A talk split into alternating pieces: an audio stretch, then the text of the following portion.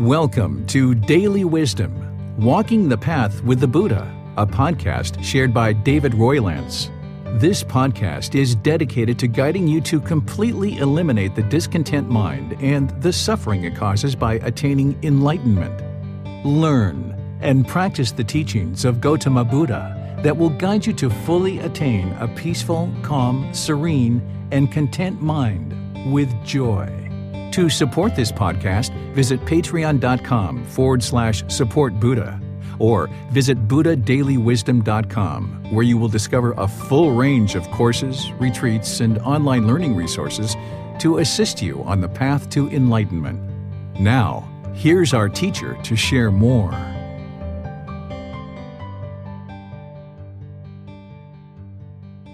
Sawadee Hello and welcome to Daily Wisdom Walking the Path with the Buddha. I'd like to welcome you to our fourth class in our four part series where we are learning Buddhist chanting. The way that we started this series back in class number one is I shared the benefits of chanting and I walked through how chanting can actually benefit your practice. And then we actually learned the chants piece by piece, chant by chant, not only the Pali chants, but also the English as well. And then students were working on that throughout the last few weeks in order to develop their Buddhist chanting practice. In our second class, I kind of recap the benefits just to kind of refresh everyone's memory. And of course, people were asking questions throughout to learn what is this Buddhist chanting and how to actually practice it. And in our second class, we even did some individual coaching in order to help individual students develop their practice more and more. And then last session, we just all chanted together all the chants three times through. Then we did some meditation and then did some chanting at the end of our meditation and took any questions that you guys had related to chanting or anything else along this path, including meditation or the Eightfold Path, the five precepts, or any of the topics that we've been discussing as part of the path to enlightenment. So, our class today, this fourth class, is going to be very similar to our last class, where we're going to go through and do the chants three times and on that third time, we'll just move right into meditation and actually do breathing mindfulness meditation together. And then come out of the meditation with some chants again, using those same three chants, kind of making it part of our normal practice. So I'd like to welcome all of you for this fourth class of our four part series and let you know that we're going to be doing some chanting, some meditating, some more chanting, and then open things up for any questions that you guys might have. So let's go ahead and move into the actual chants and do these together as a group. Remember, we've got the triple gem or the triple jewel. Then there's the Namo Tassa and then the Itipiso, these three individual chants. And what I'll do is just kind of lead you guys through chanting this together as a group, one by one, but we're going to do all three as one series. And then we'll just kind of take a little breather, maybe massage our vocal cords a little bit, a little sip of water, and then we'll go through again. And then on the third one, we'll actually go into meditation. So let's go ahead and start with this first one, and then we'll just move right into the other two. This is the triple gem. So remember, just bring your hands together, palm to palm at your sternum. Take a nice deep breath. Arahang Sama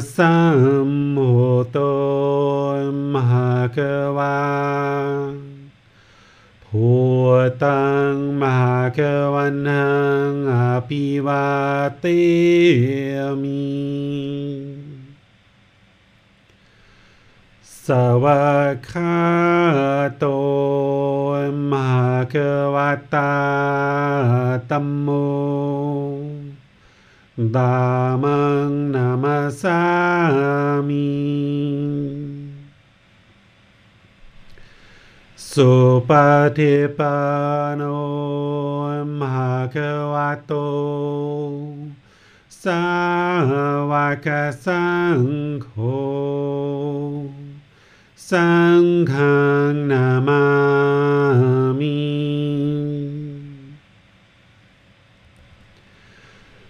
นับโมทัสสะภะคะวะโต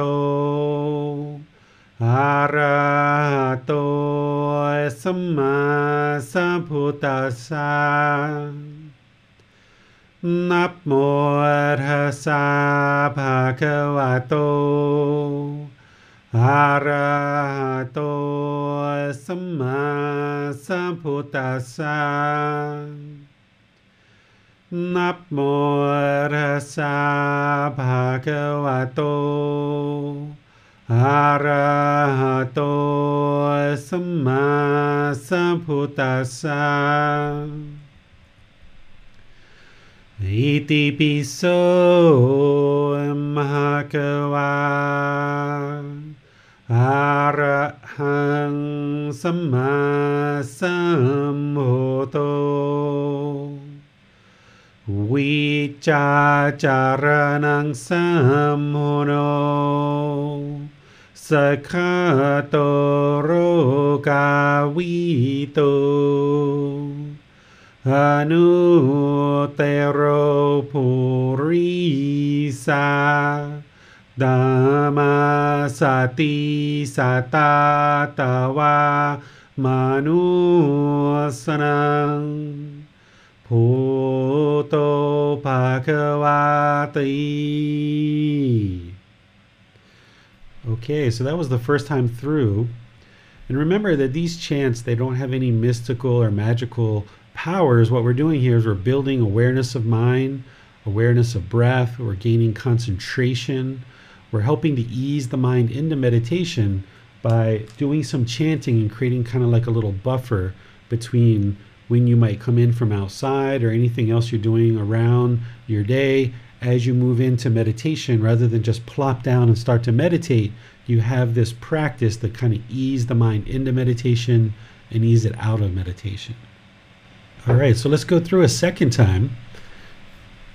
Same thing. Take a nice deep breath. Arahan Samma Sammoto Amhakawa Putang Mahakawan Hang Apiwate Amin สวัะคาโตมหากวตาตัมโมดามังนามาสามีสุปฏิปันโนมหากวัตโต สาวกสังโฆ सङ्घं Namami नमोऽर्हसा भगवतो अरहतो सम्मसम्भुतसा नमोऽर्हसा भगवतो อะระหะโตสัมมาสัมพุทธัสสะนับโมทัสสะภะคะวะโตอะระหะโตสัมมาสัมพุทธัสสะนับโมทัสสะภะคะวะโตอะระหะโตสัมมาสัมพุทธัสสะอิติปิโสมหะกวา อระหังสัมมาสัมพุทโธวิจาจารนังสัมโมโนสคาโตโรกาวิโตอนุเตโรภูริสา दामा सता तवा मानुसन भूतो Bhagwati. All right that was our second time through. This time after the chants we're just going to move right into meditation. So as part of your meditation remember that you would like to be in a nice position. You would like to have the lower body and hands and arms resting comfortably once you go into meditation. And the upper body should be nice and erect, where this helps to keep the mind attentive and alert when the muscles in the upper body are nice and erect. When we go into meditation after chanting, you're just going to breathe in through the nose and out through the nose. Just a nice, steady, consistent breath, gradually going in and gradually going out. With the eyes closed, you just focus on the breath. Anytime the mind is off the breath, you cut that off, let it go, and come back to the breath. And then when you notice the mind's off the breath again, you just cut that off, let it go, and come back to the breath. And you just keep doing this all the way through the meditation where just stay focused on the breath. And wherever you notice that the mind is not on the breath, just cut that off, let it go, and come back to the breath. Here, you're training the mind to arise mindfulness, to arise concentration, but also training the mind to eliminate craving, desire, attachment, where the mind wants to hold on and kind of long and have these thoughts. You train the mind to more easily let them go and come back to the breath. So during meditation, even when the mind's enlightened, there's going to be occasional times where the mind is off the breath, but you'll notice it really quick and you'll be able to let it go really easy and come back to the breath. So you get to that by gradually training the mind through all these meditation sessions to stay focused on the breath. When you're aware it's not there, cut it off, let it go, and come back to the breath. This is called breathing mindfulness meditation. So I'm not going to do any guidance when we go into meditation today. I'm just going to let you guys go in do that work to train the mind, observing the breath, having that mindfulness, that concentration, and then cut off and let go of any thoughts or ideas or perceptions or the past or the future, anything the mind wants to arise in terms of thoughts, even if they're wholesome thoughts or unwholesome thoughts, you still cut them off and let go during meditation. So let's go ahead and do our chant and then just ease right into meditation. Nice deep breath. อะระหังสัมมาสัมพุทโธมหาเกวาพุตังมหาเกวันหังอภิวาเตมิสวากขาโตมหาเกวัตตาตัมโม तामां नमसामि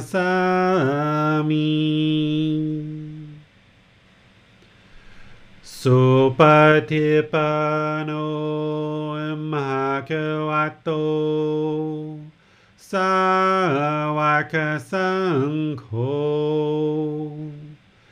सङ्घं Namami นโนมหาเกวัตโตสาวกสังโฆสังฆังนามามินับโมทัสสะภะคะวะโตอะระหะโตสัมมาสัมพุทธัสสะนับโมทัสสะภะคะวะโต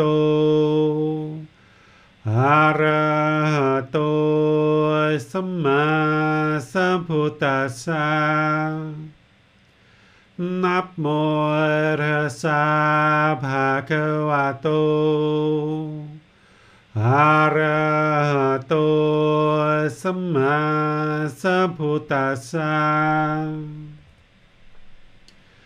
อิติปิโสมหะคะวะ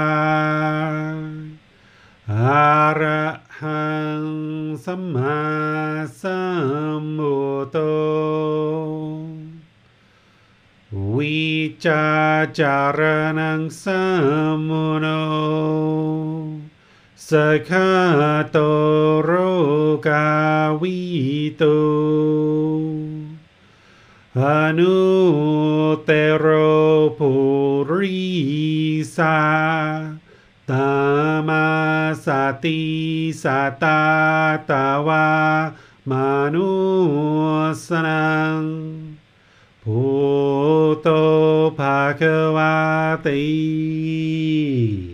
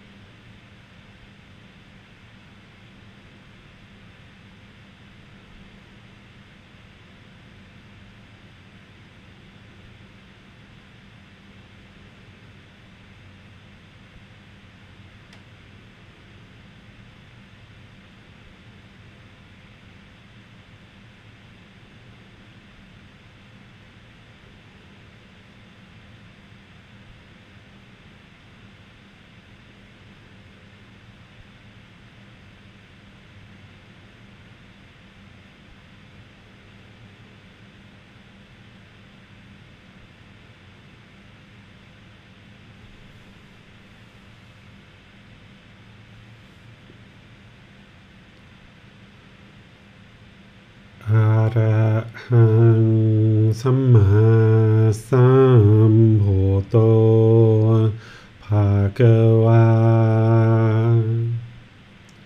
พุตังภะคะวันหังอภิวาเตมิสวากขาโตมหากว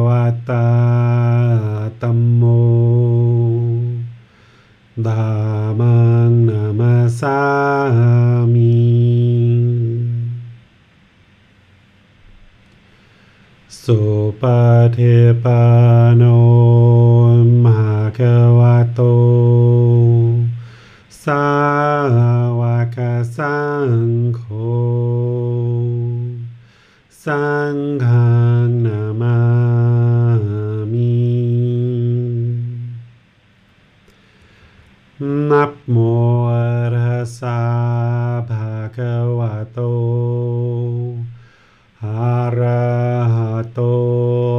สัมมาสัมพุทธัสสะนับโมระสาภาควะโต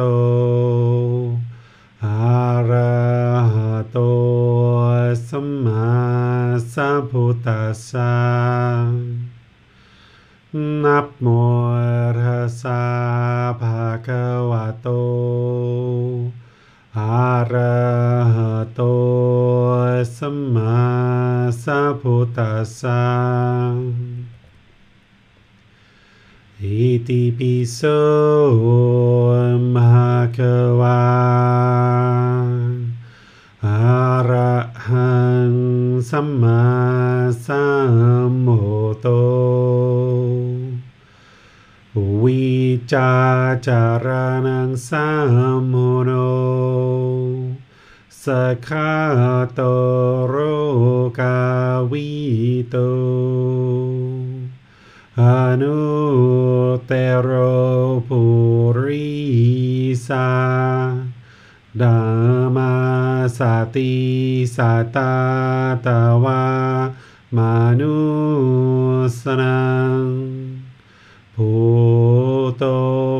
Bhagwati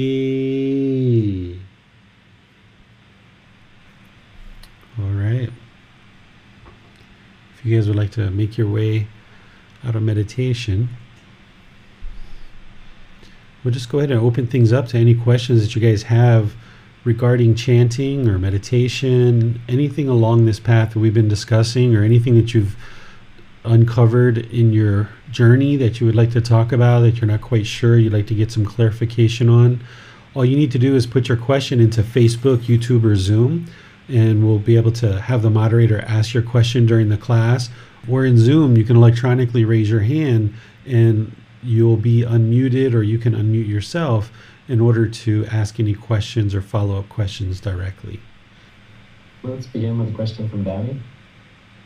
Thanks, James. Um, Teacher David, can I check at the end of meditation, how do you decide that uh, it's time to uh, end this session of meditation? I just stop whenever I feel like I'm ready to stop. With the class, when I'm teaching classes, I don't really go deep into meditation because I'm needing to be aware of the amount of time that we're meditating because I realize that we're online and also people that are meditating might not necessarily be interested to do a full session the way that I would normally maybe do on my own. So in class, I usually try to go right around 15 20 minutes of meditation in class without timing it, without anything like that. I try to go kind of from the time that we end chanting until the time we start chanting again. I try to go about 15 20 minutes. And then with the chanting and guidance and everything like that, it ends up being about 25 to 30 minutes total from the time that I first take you guys into meditation. But when I meditate on my own, I just go into meditation and just go. I'm not thinking about other students who are meditating and making sure I don't go too long and making sure I don't go too short. So in my own practice, I'm just meditating. I just go into meditation. And then at some point, I just decide, okay, this is enough. And during the meditation itself, I'm not thinking like, is it enough yet? Is it enough yet? Is it enough yet? I'm not thinking like that. I'm just going into meditation, letting go, just meditating. And then at some point, the mind will just say, okay, we're done here. And sometimes I look at the clock, it's 20, 30 minutes. Other times it's 40, 45 minutes that I've been meditating. Very rarely will I do kind of an hour of meditation. I can probably count maybe 10 or 20 times total over the course of having developed a meditation practice that I've ever meditated for an hour. So usually 30 minutes is really all you really need. And you'd like to get to the point where your mind's comfortable doing 30 minutes of meditation and it can just reside in meditation without thinking about the time, without worrying about it, without even any worries or any thoughts of concern about time whatsoever. And then just come out and then if you looked at the start time when you started and you looked at the end time when you finished, you should try to be right around 30 minutes. Can be longer, can be shorter, but right around that time is what you'll find is the most beneficial. I see. So it's more like a, um, should I say, a feeling that you say that, okay, it's about time and you just come out of it. Yeah, I just know that it's a feeling and I come out of it. Sometimes it's when my legs fall asleep and I feel like okay, my legs have fallen asleep, and if I keep going, it's just going to feel more and more pain. You know, I may have shifted my legs and moved those around. It might be just that okay, I know I've been meditating for a really long time, and I've gotten a lot of benefit out of it, and I know that I'm done. Right now, I've noticed in the last uh, week or two that my meditations are going closer to 45 minutes and beyond, but there's other times where they're shorter but yeah, it's just kind of an internal feeling that I just kind of know. And my legs used to not fall asleep. About two and a half years ago, I had a motorbike accident, and since then, I've noticed that my legs tend to fall asleep.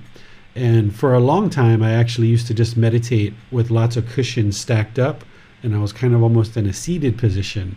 When I was doing a lot, a lot of the meditation that I needed in order to get to where I am today, I was doing a lot of it in the, with like maybe like 10 cushions stacked up, meditation cushions stacked up, like the flat ones.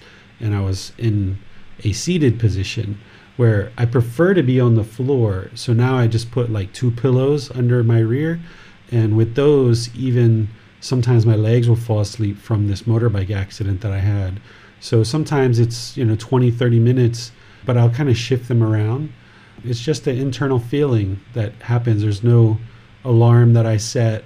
For me, I don't have to be anywhere specific, right? Like, because I'm sharing these teachings. So when I wake up in the morning, I'm on my own schedule. I'm writing books, I'm helping students, answering questions, posting things in Facebook. So I can just go until the mind's like, okay, that's enough. But for someone who has a work schedule or something a little bit more anchored in their life, they may have to set a timer and kind of set it for 30 minutes or something. But where you can get to a point where you don't need a timer, maybe like on a weekend or something, or in the evening times, it would be best to not use a timer and just kind of look for that internal feeling like, okay, this is enough. I'm done now. Thank you, teacher. You're welcome. Let's get a Manal now. Hi, teacher David. Um, how does one um, address uh, saying the chants um, before meditation and after meditation if there's uh, body fatigue, um, certain days you're not well rested, and um, you're attempting to sit for meditation, and then uh, when you're chanting, um, you know, the body's tired. So, should one push through that sort of fatigue and just say the chants before and after meditation? you can or you can decide not to because remember there's impermanence there so there were, have definitely been times in the past where the mind or the body was fatigued i had enough energy to do meditation but not enough to do the chanting beforehand so i would just go into meditation and get whatever benefit i could and then just go to sleep for example. After i was done meditating i would finish and then just go to sleep. And there were also times where i might have done a chant going into meditation, did a really thorough meditation session, and by the end, the mind was just completely, utterly exhausted and tired from doing all that work in the meditation. And I just decided, okay, I'm not going to do the, the chant on the way out of meditation because I'm just so exhausted from the work that I had to do during meditation. But as you clear out the pollution in the mind, you won't have the fatigue going in and you won't have the fatigue coming out, no matter how much work you've done during the meditation, because all the work's been done. The Buddha talks about, you know, what's been done has been done, right? So once the mind has eliminated the 10 fetters, when you're in meditation, it's just complete peace, it's just complete joy, it's complete calm. All the real work's been done. But before you get to that point, you'll have many, many, many meditation sessions where if you're doing the real work in meditation, you might emerge from meditation very exhausted and very tired. And in that situation, you can either choose to chant if you'd like, or you can just be like, you know what, you know, I can't even fathom chanting. I'm just going to let that go and just go to sleep or just go out for a walk or just sit here quietly. Don't feel like you have to permanently hold on to the chance. The chants are there for you if they're benefiting you and you feel there's a benefit for them, then use them going in and coming out or just going in or just coming out. And each time, each session is going to be a little bit different. So there's some sessions that I do with chants and some sessions that I do without. So don't feel like you have to permanently hold on and do it exactly the same way every single session. All right, thank you. You're welcome. The last couple sessions of Buddhist chanting, we've went into breathing mindfulness meditation. Is chanting something that you would recommend carrying into our loving kindness practice as well? Yeah, before meditation, most often I will chant before going into meditation. But there's definitely times where I don't, and whether it's breathing mindfulness or loving kindness, I will typically chant on the way in and the way out. But even now, like I've been going to bed around 4 a.m. in the morning, 5 a.m. in the morning is when I kind of been sleeping, and everyone else in the house is sleeping at that time. So I don't even chant uh, on that particular meditation session right now. But who's to say in the future I might my, my sleeping might end up being at a different time and that will all change. So rather than trying to hold on to anything fixed, just realize what the benefits are here that it definitely helps ease the mind in and ease the mind out and where you feel like that's going to benefit you for breathing mindfulness and or loving kindness go ahead and do that and if you feel like it's not going to help you in that particular case, then you can leave it off and just go right into breathing mindfulness or loving kindness and come right out and uh, see what your experiences are. Oftentimes, the unenlightened mind kind of wants to be all in or all out. You know, it's it's black or white, or it's on or it's off. It's you know one thing or another. Leave this gray area open that you're building your practice. You have this tool it's helping you and in situations where you see it can be helpful you go ahead and pull it out and you use it. And in other situations where you feel like maybe it's not going to be as useful for you based on certain things that are going on then maybe you leave it off. So it sounds like it's very important to keep in mind impermanence with our chanting and our practice overall. Always always. If if you were of the mindset that I must always chant every time before meditation. I always got to chant and coming out. I need to always, always, always chant. If the mind was like that, it would be discontent. It would be highly discontent. I was talking to a new student recently, and she was sharing with me that she had learned that if she didn't do a session for one hour, and her meditation sessions weren't exactly one hour, that it was a waste. It was a waste of time. And I was like, oh, so if you did a meditation for 59 minutes, it would be a waste of time. And just because you didn't get to an hour, she was like, that's what she was taught. But that's the mind craving permanence and thinking that every single session should be an hour.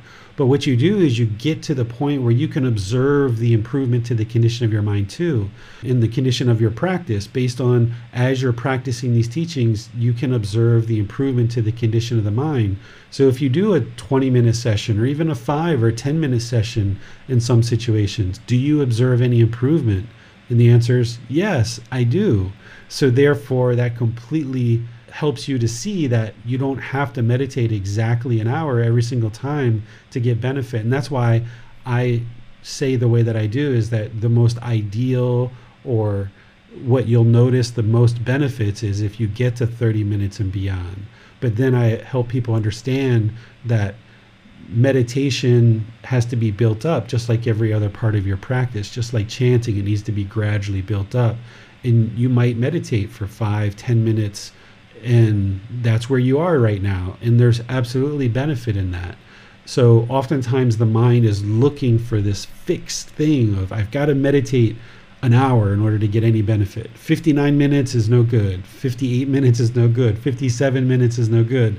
And now the mind feels discontent because it's craving an hour so much that when you get to 58 or 59 you feel deflated or same thing with chanting. If you think that you've got to chant before and after every single meditation session and you're holding on to that really tightly in situations where you're tired or you're just not able to chant you're going to feel discontent because you're holding on and craving chanting so much. You're attached to it. So you build up your practice and you keep everything fluid and you work towards the direction of what the Buddha taught, but you realize that these things are impermanent. Even chanting, even meditating, the time and the length of your meditation, all of these things are impermanent. Do you think that the idea of perfection and craving perfection, do you think that can hold back our practice? For instance, if we feel that 30 minute meditation is where we receive the most benefit, but on a particular day we may only have 10 minutes.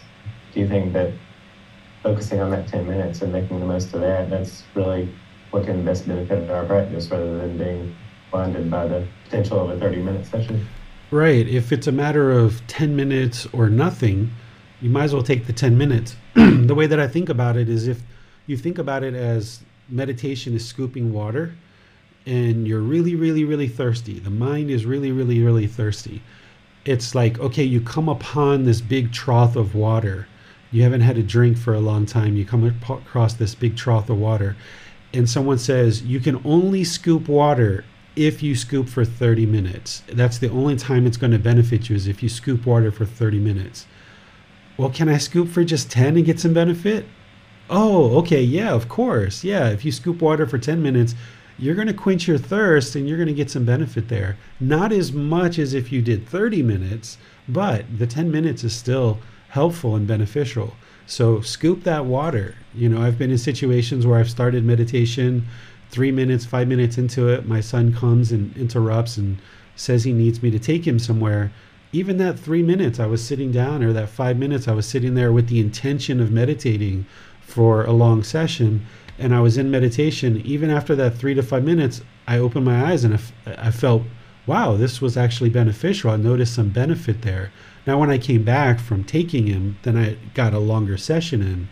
But in that situation, if I was craving the 30 minutes and I was craving to do a long meditation session, when my son walks in and says, Dad, I need to go to school, can you take me?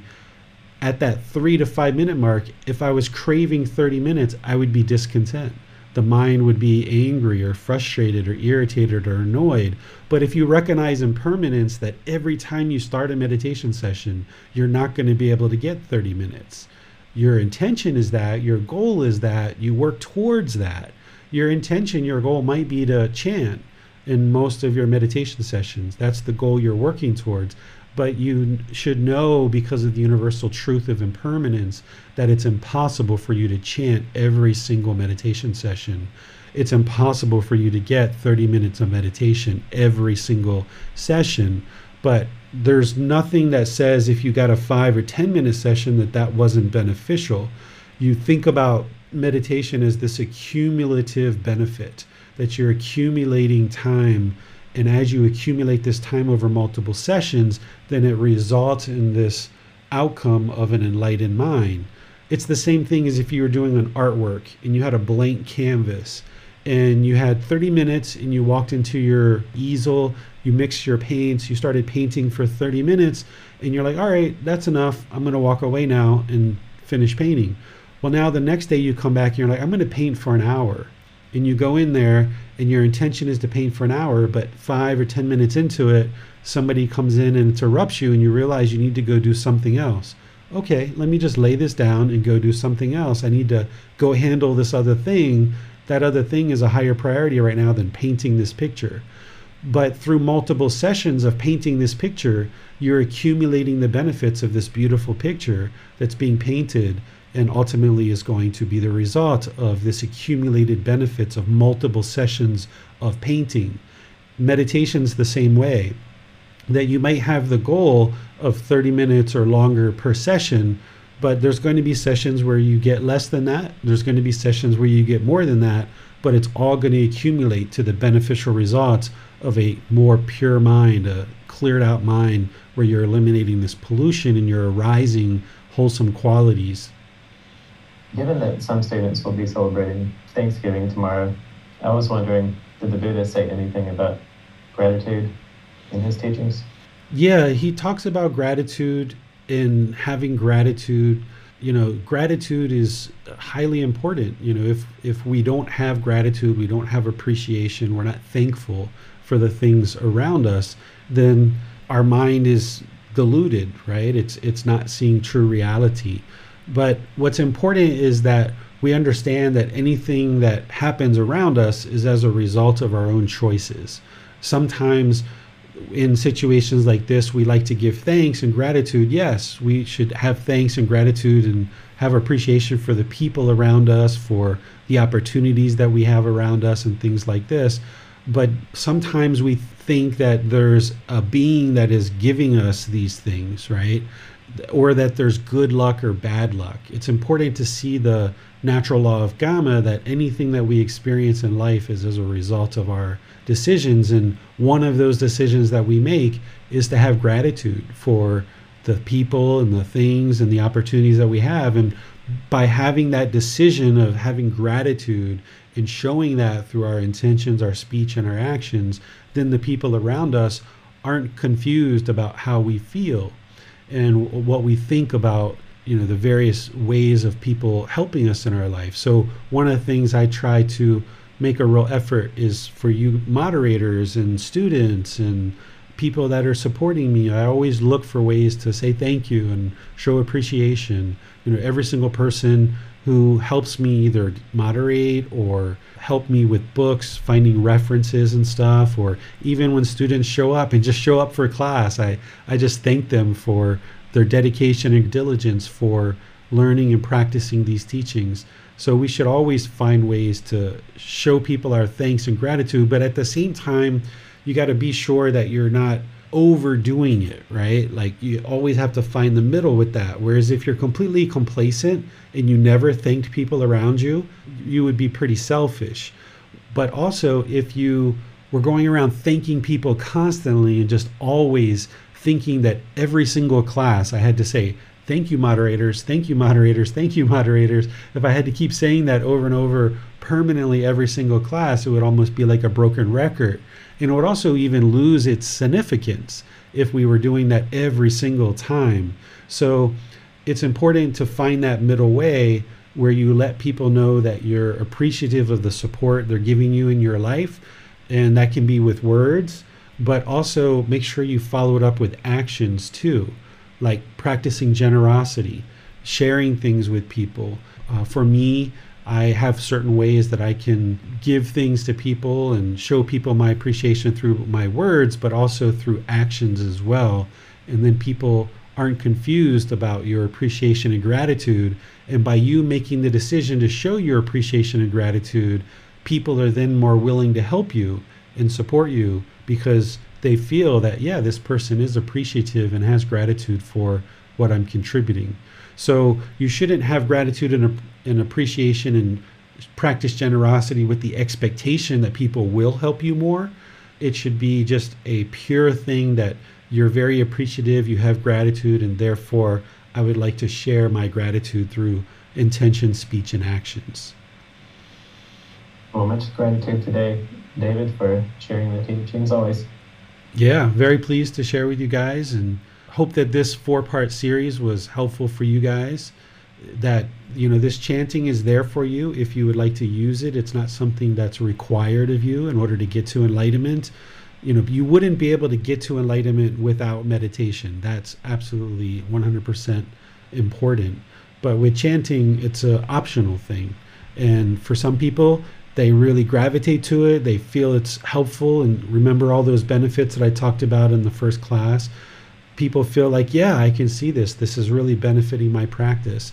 Other people try it for a while and then they're like, ah, yeah, this isn't really for me. I, I feel fine just going right into meditation.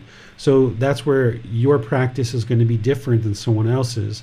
But if you understand the goals of what you're trying to accomplish in your meditation, then you can be sure you're accomplishing those goals in meditation, but also in your daily life as well as putting together the Eightfold Path. So chanting isn't 100% required of you in order to attain enlightenment, but these other qualities of mind that are part of the Eightfold Path and all the other teachings are important. So be sure that you guys continue to cultivate those as part of your path. Do you guys have any further questions, James, or is that everything that we had for today? That seems to be all that we have for today. Okay, so I'll just wish you guys all the best for those of you guys that are going to be celebrating Thanksgiving tomorrow. I guess that's in the US and maybe some other places, but I think that's the main place where they celebrate Thanksgiving is in the US.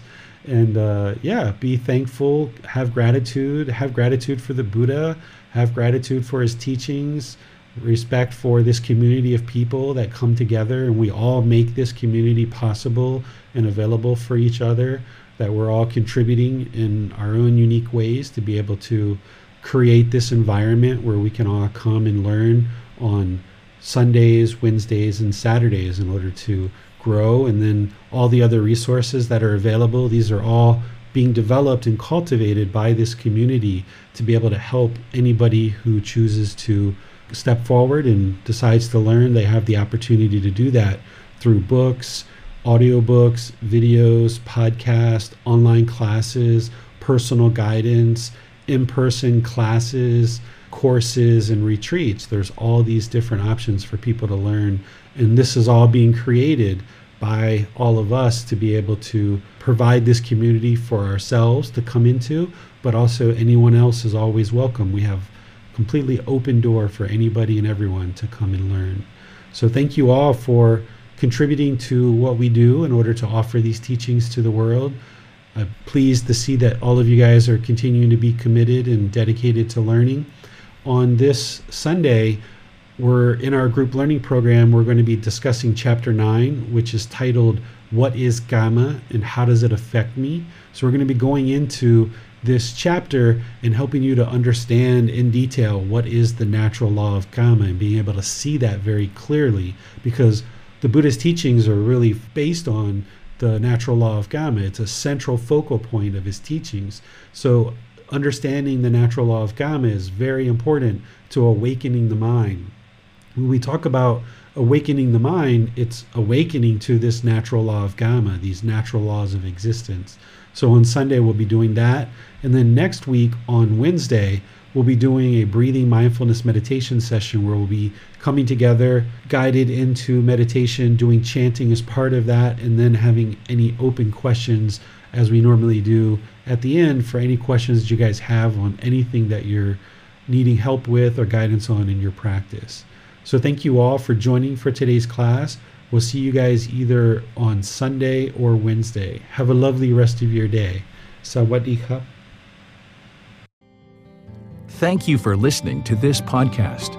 To provide support for this podcast, visit patreon.com forward slash support Buddha. To access more teachings, visit buddhadailywisdom.com. There, you will discover a full range of courses, retreats, and online resources to assist you on the path to enlightenment. Remember to establish a daily, consistent meditation practice, along with learning and practicing these teachings. A well developed meditation practice is the foundation in which to train the mind to attain enlightenment.